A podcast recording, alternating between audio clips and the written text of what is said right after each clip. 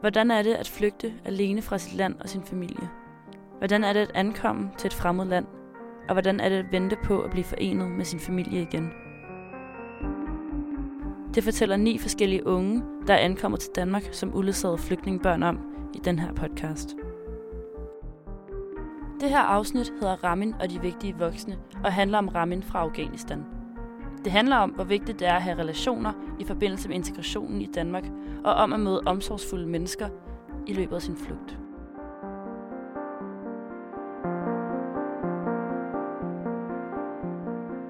Jeg føler mig i hvert fald ikke mindre, mindre værd end, end, end andre. Helt øh, normalt som mine øh, danske venner. Jeg føler mig, så, jeg føler mig hjem.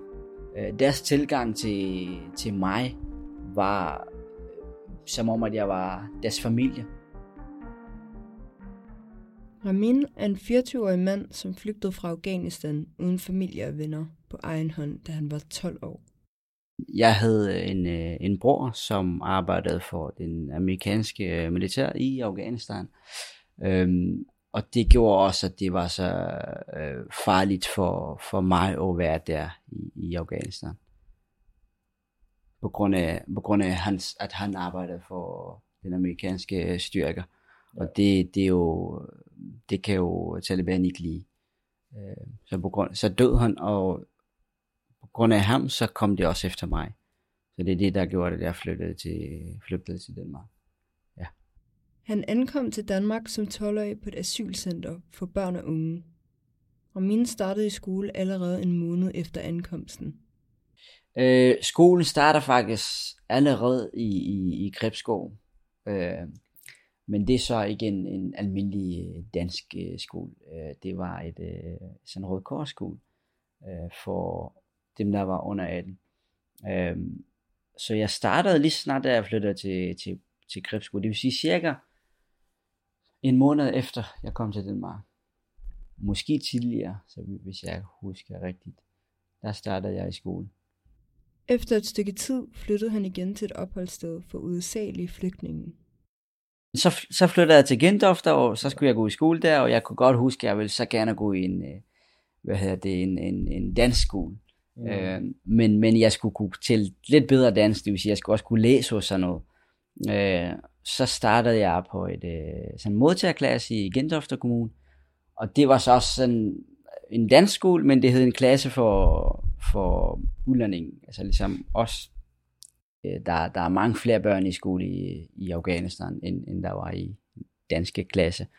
Øhm, ja, men det var, det var hyggeligt nok. Altså, jeg havde jo ventet rigtig meget på det. så jeg glædede mig rigtig meget. Så, ja. Selv når min klasse godt i skolen, var der også nogle gange, hvor det var svært, fordi han havde et stort savn til sin familie. Mm. Øhm, altså, jeg kommer også fra en, en, en, en familie, som var meget, hvad kan man sige, øh, moderne og sådan en åben familie.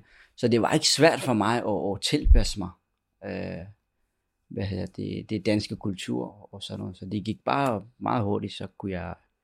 Øh, det, jeg synes ikke, det var svært, nej. Det var, og det var også vigtigt for mig at lære dansk, fordi man, man har jo lyst til at tale dansk med, med andre danskere, og, og så, så det var, men det kommer bare af sig selv lige pludselig, så, så kan man tale dansk. Selvom det indimellem var svært, fyldte Ramins drøm om at få en uddannelse meget. Man hed jo, altså man, man selvfølgelig man savner man jo sin familie, selvom man har det godt her og tænker på dem en gang imellem. Øhm, og, og hvad hedder det, man, man, der er nogle dage, hvor man tænker, okay, man har ikke rigtig lyst til, til, til at gå i skole, fordi man måske savner sin, sin familie, men, men når man, man tager alligevel i skole, fordi man, hvis man ikke kommer, så får man fravær. Mm. Men øh, når man er i skole, så kan man ikke rigtig følge med, fordi en tanke er, er et andet sted. Ikke? Øh, det var svært en gang imellem. Ja.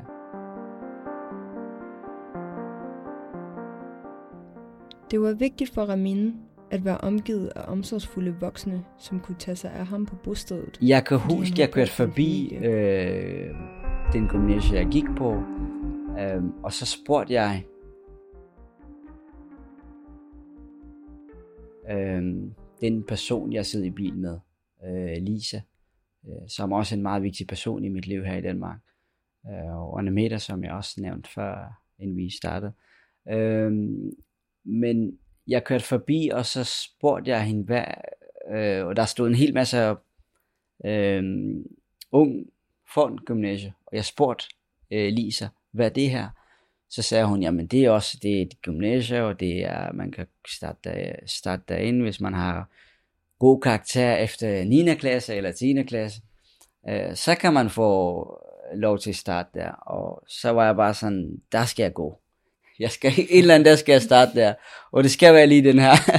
så, så jeg, og jeg kan huske, der, jeg knoklede rigtig meget for at få god karakter, så min, hun forklarer mig jo også det der med gennemsnit og sådan noget. Mm. Og så søgte jeg, og jeg havde så ikke fået den brev. Øh, det var Lisa, der havde fået fat i den, og hun havde ikke åbnet den. For hun vidste, at det er, man kunne se, at det var fra vores gymnasie. Ikke? Så åbnede jeg det foran hende, og jeg, jeg, hun har, jeg mener, hun har et billede af mig stadig. Jeg, jeg begyndte at græde næsten, fordi jeg kunne sige, at, øh, at øh, der stod, at jeg blev optaget på den gymnasie, som jeg havde sagt til hende, at jeg skal gå her. Så det var, det var rigtig godt.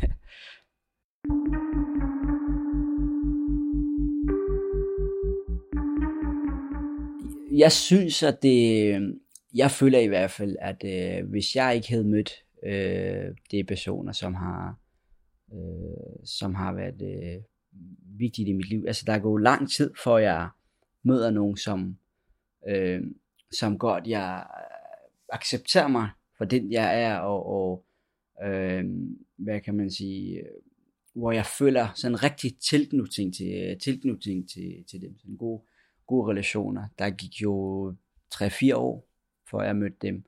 Øhm, og jeg føler, at hvis jeg ikke havde mødt dem, så var jeg ikke der, som jeg føler selv, jeg har opnået meget. Øhm, og det, havde, det, det var ikke sket, hvis jeg ikke havde mødt, øh, mødt dem. Øhm, så. Vil du fortælle lidt om øh, de personer, og hvordan du mødte dem? Ja. Øhm, det der skete, som jeg sagde, den øh, opholdssted i, i, hvad hedder det, i øh, Gentofte, som jeg boede, den blev lukket. Øhm, og, og, og, og det gjorde så, at jeg skulle flytte til et andet sted, og jeg flyttede så til, til, til Græsted, øhm, og det var på et andet opholdssted.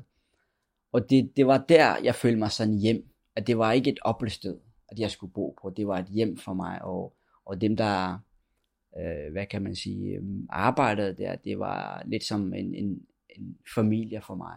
Jeg føler, jeg har dem lige meget, hvis øh, jeg kunne altid ringe til dem, og hvis jeg havde det dårligt, så var det der. Øhm, så ja, hvis du skal høre mere om dem, så du må bare stille spørgsmål. Ja, du talte om en person, der hed Annemette, var det? Øh, ja, det er uh, Annemette og, og, hvad hedder det, Lisa. Det har været meget vigtige personer i mit liv. Øh, som jeg sagde før, havde det ikke været der, så, havde, så ved jeg ikke, hvor jeg var nu. Ja. Øhm, ja. Kan du fortælle om dit forhold til de to personer? Hvem, øh, hvem er de? Øhm, Annemette, hun var så leder på, på den opholdssted, som jeg boede på. Er det, øh, det er Gentofte, eller det du kom det, hen det, efter? Det er efter Gentofte, det er i Græsted. Okay. Øh, ja, øh, og Lisa øh, arbejdede der. Øh, og selvom man siger det, man nævner det som opholdssted, så har det aldrig nogensinde følt som et opholdssted for mig, at jeg skulle bo der, og så skal jeg flytte på et eller andet tidspunkt. Det var en, en hvad kan man sige, en familie for mig. Det var ligesom, man kommer hjem, ligesom man gør i Afghanistan efter, efter skolen. Ikke? Ramin havde en særlig oplevelse, hvor han virkelig mærkede, at de voksne, der arbejdede på bostaden, betød noget særligt for ham. Mm, jeg kan huske, at jeg, jeg blev syg en gang, hvor jeg blev opereret. Øhm, og der kan jeg huske, at, øh, at, at øh, Lisa var der hele tid. Øhm, ikke noget med, at de skulle tænke på, nu er der gået flere timer, det skal jeg have løn for, eller et eller andet. Sådan var det ikke. Hun var der lidt som hun ville være der for sin, øh, øh, sin søn, hvis det var hendes egen rigtig søn. Øh, og det, gjorde, det, det har også gjort øh, indtryk for mig, at jeg vil altid have kontakt til hende. Øh, det samme med uh, Anne Hun, man kunne altid ringe til hende. Og jeg kan lige nu ringe til hende. Øh, hun, vil, hun vil være der. Øh, hun vil, og, og ikke noget med det, skal jeg tænke på, på, på løn eller penge og sådan noget. Sådan har det aldrig været. Øh, der boede der på, som jeg kalder opholdssted nu, men det var som en familie, øh, kan man sige. Det har gjort en indtryk for mig. At, øh, at det, var, det er der også for mig, øh, når det ikke er på arbejde. Ja. I dag studerer Ramin til fysioterapeut på sit tredje år. Han bor alene i hele året på et kollegie og har ikke fået familiesammenføring. Du har lyttet til Rammen og de vigtige voksne i det fjerde afsnit af det uledsagedes podcast. Interview og tilrettelæggelse er lavet af Jasmin Hamada og Lukas Garli fra radioholdet på Grundvis Højskole i efteråret 2021. Musik af Roni Herlsen Nielsen. Podcasten er lavet i samarbejde med forfatterne bag bogen De Uledsagedes bog, Michael Graversen og Mads Nygaard.